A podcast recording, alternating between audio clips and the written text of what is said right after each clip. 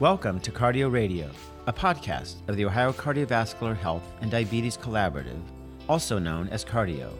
This is Dr. Michael Konstan from the Case Western Reserve University School of Medicine, and I serve as the principal investigator for Cardi-OH, a statewide network of Ohio's seven medical schools. Cardi-OH is funded by the Ohio Department of Medicaid and shares best practices to improve cardiovascular health and diabetes outcomes and to eliminate health disparities in Ohio's Medicaid population. I hope you enjoy today's podcast.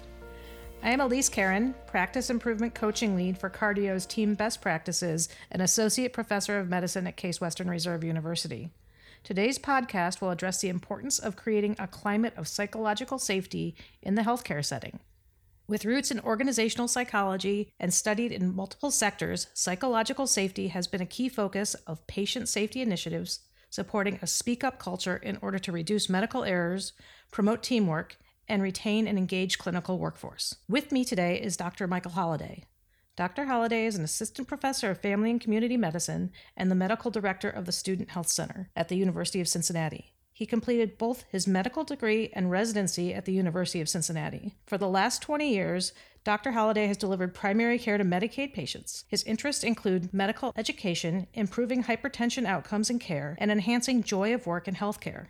He recently served on an advisory board for the Health Policy Institute of Ohio's call to action regarding clinician well being and patient care and safety. Welcome, Dr. Holliday. Thank you. It's a, it's a pleasure to be here. In order to set the stage for this podcast, I'd like to share a quote from Dr. Amy Edmondson, Harvard business professor and author of The Fearless Organization.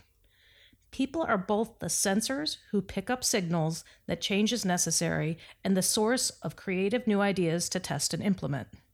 After listening to this podcast, you should be able to explain the difference between information about psychological safety in the evidence based literature and popular misconceptions about the topic. Identify the impact of psychological safety's presence and absence within a team that is striving to improve their work. And identify the roles of individual team members and team leaders to create an environment of psychological safety. Psychological safety has been described as early as the 1960s and studied extensively in research on individuals, teams, and organizations in healthcare, as well as settings like the auto industry, aviation, and NASA. What is psychological safety and how is it different from what one might think of when hearing this term? When I first heard psychological safety as a term, I assumed it was maybe an individual experience, like uh, I feel safe, it feels like things are conflict free or maybe it's a personality trait, like I'm a nice person and I make other people feel safe at work, quote unquote. But looking at the research that Amy Edmondson has reviewed and the work that she's published in that book, um, The Fearless Organization, it's based upon strong research going back to the 1960s and it's not an individual experience or a trait, but it's actually a quality of the working environment. And it's a quality that encourages team members to speak up with valuable information for the team's work without fear of negative consequences. Based on research, what happens when psychological safety is low? Fortunately, um, that's often. So the research first showed that psychological safety is rare um, most workers recall a time that they did not speak up because they had fear about negative consequences. The most cited reasons include just being viewed negatively or fear of damaging interpersonal relationships. When this lack of safety is a part of the culture, the team's performance tends to decline. Safety tends to be worse in healthcare settings, and um, people become less engaged in their work. So, Dr. Holliday, could you give us an example of what happens when psychological safety is low? Well, it depends on the work that you're doing. In healthcare and many other fields, work is often unpredictable. It's very interdependent and communication is extremely important. And when people don't feel free to speak up, you start to miss valuable pieces of information that could be helpful. So, for example, if a leader is trying to improve a process and maybe people know that this process isn't working, but they're afraid to disparage the leader's idea. They don't want to call the, the leader's baby ugly. And so they'll keep quiet and they'll say, Yeah, this sounds great, you know, no, no problem. And then what will actually happen is they try to implement that idea, it just won't work out because it was never going to work out in the first place. So, our audience is working in healthcare, a setting that is complex, time pressured, sometimes unpredictable, and requires interdependence. How does psychological safety impact this day to day work? Well, the research shows that it helps in a lot of different ways. For one, teams tend to perform better. A concrete example of this is Project Aristotle. So, this is a uh, study on teamwork effectiveness at Google. This is recently published in the New York Times. And it showed that of all the different characteristics of teams working together, psychological safety was far and away the most predictive of effectiveness. And this is in an organization where the teams are already pretty effective. But those teams that had psychological safety, which could be measured, those teams actually did much better. It also tends to encourage learning. So, as we know in quality improvement, failure is feedback. You know, we try something, it didn't work, and we realize that our present system might need some improvement when there's psychological safety present, people can look at um, uh, maybe not the outcome they would like, not as a horrible failure, but just as feedback that, that it's time to improve things. And it helps the team uh, move forward in learning. Also, in terms of uh, safety, people in uh, teams where there's high psychological safety, they tend to report errors more if you look at the actual errors occurring, psychological safe uh, teams, they tend to have lower errors, but the number of errors that are reported are higher. And this is a surprising aspect of the research that got Amy Edmondson interested in this. She expected that there would be fewer errors reported in uh, teams that had high psychological safety. In actuality, there was increased reporting because people felt comfortable to, to do so. Dr. Holliday, could you expand on how psychological safety could affect day to day work? Well, everyone knows that things can be fairly chaotic day to day in healthcare. With psychological safety, you can have open communication about two important things one, the day's demands, and two, the limited resources that we have to meet them. If we are all on the same page about those two things, the day is going to go a lot better. Um, without that, and, and with poor communication, you have individual team members that may avoid being the messenger of bad news, such as maybe a patient complaint, a safety concern, or poor access. And people also try to solve things on their own with workarounds as opposed to working with a team. And how would it affect quality improvement activities? Well, not only are we doing the day to day work, which um, some people have described as the whirlwind, but uh, we are building this plane while it's flying in the air. So, trying to, to balance quality improvement with day to day work is already challenging psychological safety can help this process because it can improve communication in just about every phase of the QI process. And I like to think of the first phase as just the baseline process mapping. Like, what thing are we trying to improve and what are we doing right now? And I found that without psychological safety, you can't even get people to agree on what the present process is because sometimes we feel bad about how it's going. But if everyone feels comfortable saying the good, the bad, the ugly of what we're presently doing, that can be quite helpful. And then the next step is uh, as we're trying to improve, we need to be on the same page, at least aligned with what are we trying to do? Why is this important? So, this is the aim. And then, what about the measure? How do we know that this is actually going to get better? And before we choose a measurement, is it fair? Is it useful? We need to make sure this doesn't make the work harder as we try to collect it. And then finally, the improvement. We want to get people's ideas on what might improve the system. What's likely to help? How can we try it without disrupting the day's work? Dr. Holliday, when I think about quality improvement, I think about the model of improvement and the PDSA cycle. How is psychological safety impacted or affected in each phase of a PDSA cycle? I think it's important at every stage of it, but in the planning part, it's probably most critical because we don't even know how to begin unless we start to look at our present process. Uh, what are we trying to do?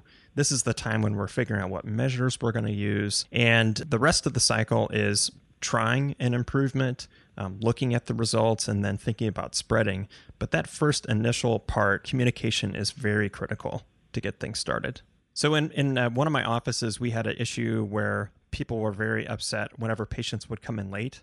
They found it disruptive. Clinic got off track. There were some people that wanted a hard and fast rule to send people home if they arrived X number of you know minutes late. But then it became clear that this was more than just a inconvenience to the providers. This was potentially a safety issue. It was potentially a um, customer service issue, patient satisfaction issue. So it was much more complicated. We had a long discussion in that P section, in that plan section, where we really looked at what was our present process, what were all the issues involved, so that we could look at it not just as a single faceted problem. Can you provide an example of how psychological safety is impacted in quality improvement work? Uh, sure, be, be glad to. I'm thinking of a time when I was a medical director and we were trying to improve our process of, of handling patients arriving late to the clinic. So, the reason why psychological safety was important here was because it was a hot button issue, experienced as quite disruptive. Sometimes it would interrupt the flow of clinic. Providers got upset when uh, they had to um, uh, fit patients in. Support staff were upset when it caused them to, you know, miss miss lunch or, or stay late. And then I, as a medical director, was concerned about turning patients away when it wasn't appropriate, um, such as if it wasn't their fault or if there was a medical emergency going on. So, so a lot of emotions going on, and um, and everyone had kind of an opinion as to what to do. So, we had to develop some psychological safety and just make it okay for everyone to have um, to raise a point because from my standpoint as a medical director i was the most concerned about safety and that makes sense. But I wasn't really listening carefully enough to people who were worried about disrupting the flow and how it affected other patients. So I needed to hear that input. Some people wanted to have a hard and fast rule and send patients away, but I had to remind them that, you know, this is a customer service issue too, and it's also a revenue issue. So we need to think about all of these things. So once we got on the same page, we realized, you know, we didn't want to make people upset when um, there was no need to. Uh, we certainly didn't want bad outcomes, and we also wanted to improve the workflow.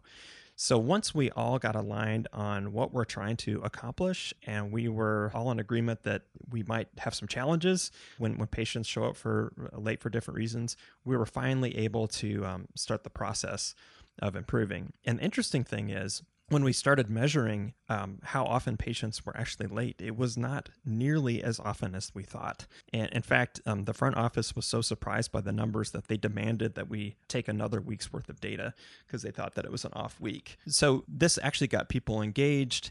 And we were able to try uh, different things, such as a clear triage process to make sure that the patients were safe. And if we need to get a, a physician's involvement or a provider's involvement, we made it easy for the front staff to collect pertinent information very quickly. Why were they late? What were they there for? Are they having any other symptoms? And that really um, improved the process quite a bit. So, Dr. Holliday, it sounds like you have a lot of experience working with quality improvement teams. It's often difficult to foster that culture of trust. How do you do that in practice?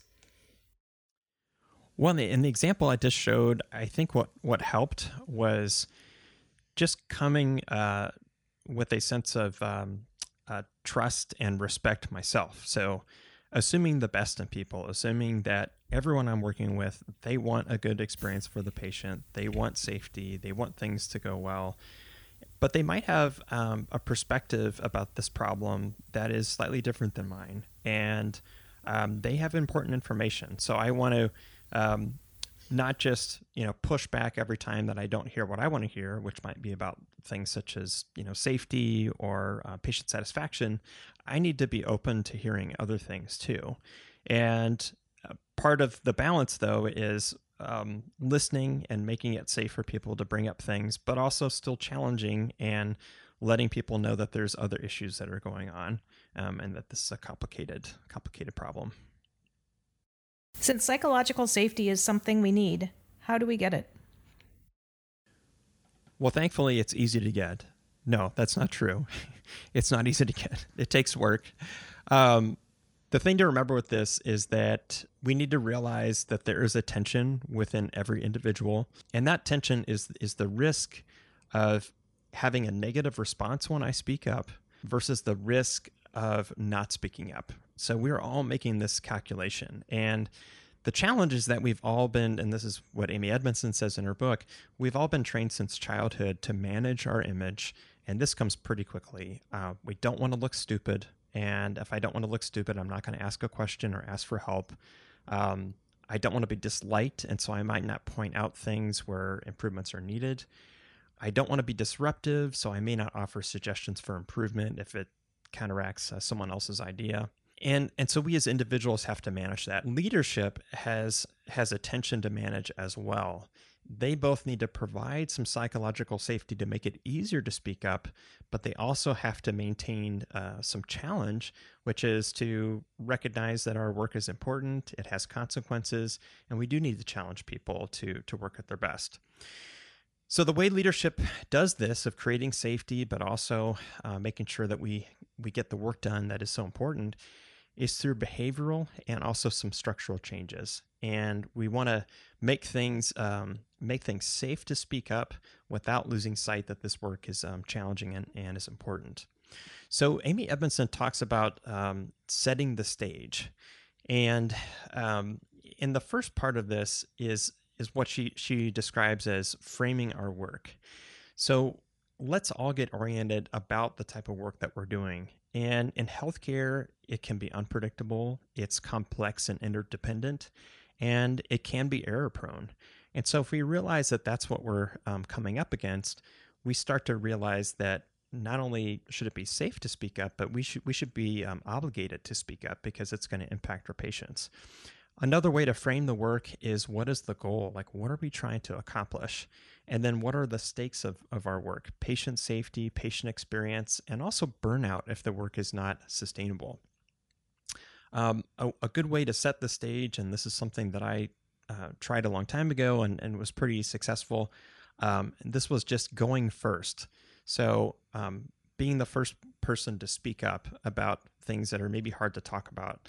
I don't know where I um, stole this from, but I, I had something called marvelous mistakes in, in one of our uh, office meetings that I would hold, and I would just share a um, a time when things didn't work out the way I wanted it to work out for a patient, and often um, it was a little bit embarrassing uh, for myself, um, but to just admit that you know something wasn't perfect and also highlighting how there was both system uh, factors and and my own individual factors that contributed to it that set the stage for people to um, uh, be more inclined to to share. The next step is inviting participation. A good way to do this is by asking good questions if we can ask a question that's specific that encourages uh, participation, we're going to get more information. So, for example, there was a leader in a pediatric hospital who was charged with improving safety in that organization. And she started to ask a different question. So instead of asking, Were there any errors in your department this week? she started asking, Was everything as safe as you wanted it for your patients this week? This was accepting that things are sometimes not perfect, and it also encouraged specific information from an individual's point of view. And it encouraged ownership from individuals. And apparently, uh, once she started asking that question, she said her office was full of people uh, coming in with ideas and sharing concerns.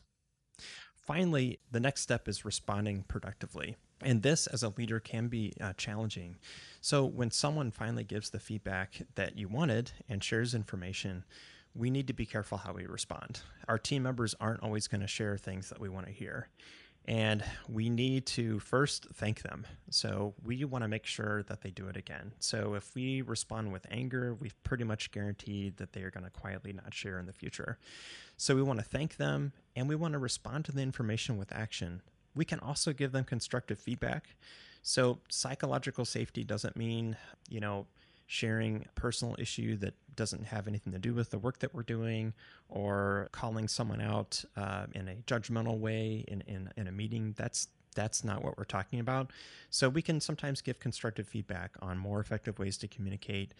And if the feedback that someone's sharing with us or the information they're sharing shows that they're not quite clear on what's at stake or what the goals of uh, operation is, we can take that opportunity to give them uh, feedback there as well. I love all of these examples that you've provided. I think it's going to be really helpful for our listeners because you gave such clear and thorough examples of how to address psychological safety, both in day to day work and in quality improvement. Thank you to our featured guest, Dr. Michael Holliday, for joining us today, and a special thank you to you, our listeners, for tuning in to Cardi-OH Radio. This concludes today's podcast. Be sure to visit cardi-oh.org to learn more about the Ohio Cardiovascular and Diabetes Health Collaborative.